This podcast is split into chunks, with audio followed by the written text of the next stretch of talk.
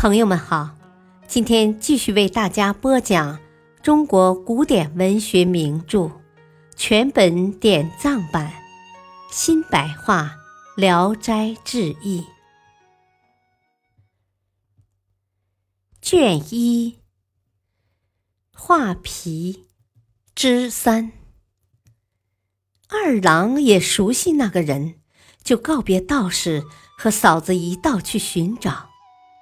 找了一会儿，看见有个要饭花子在大道上疯疯癫癫地唱着，鼻涕流下三尺多长，脏得无法靠近他。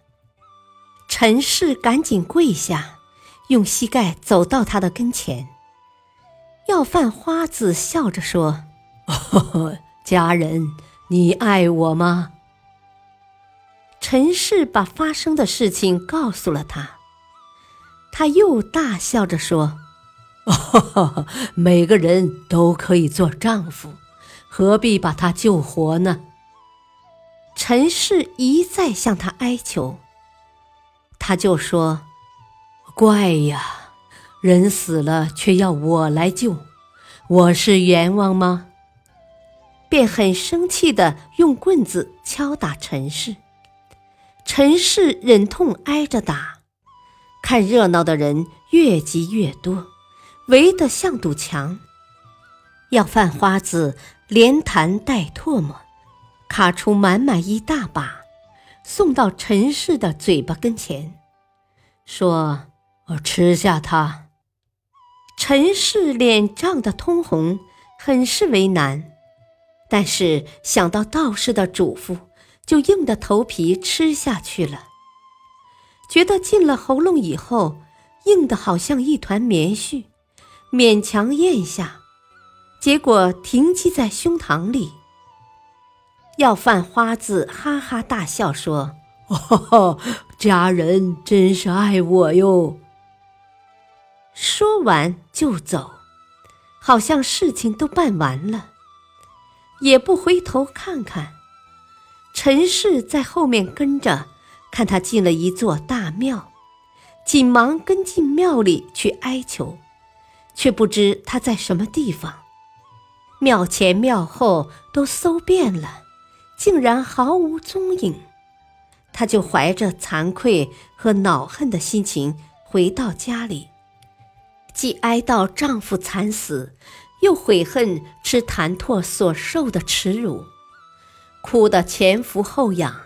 只求立即死去。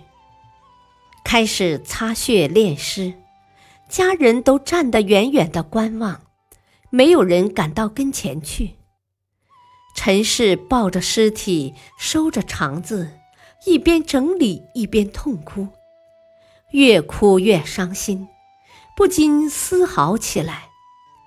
突然要呕吐，感到停积在胸膛里的疙瘩冲突出来。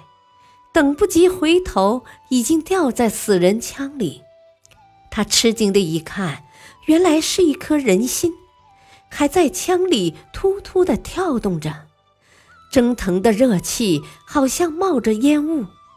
他感到很奇怪，忙用两只手合起肚皮，使劲儿的抱挤到一起，稍微一泄劲儿，热气就从裂缝里腾腾的往外冒。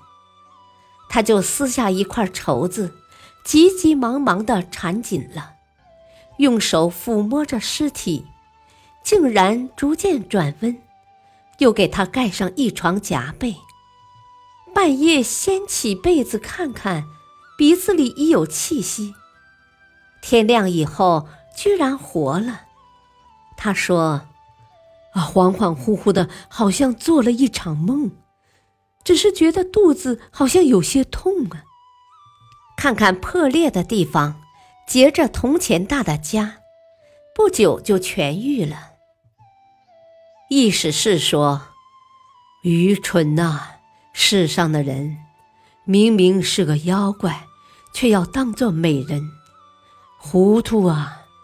愚蠢的人，明明是忠厚真诚，却以为是虚妄。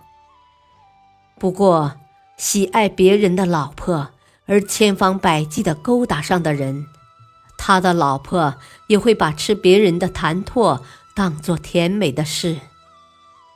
天理应该这样循环报应，只是愚蠢而又糊涂的人不醒悟罢了，可悲呀！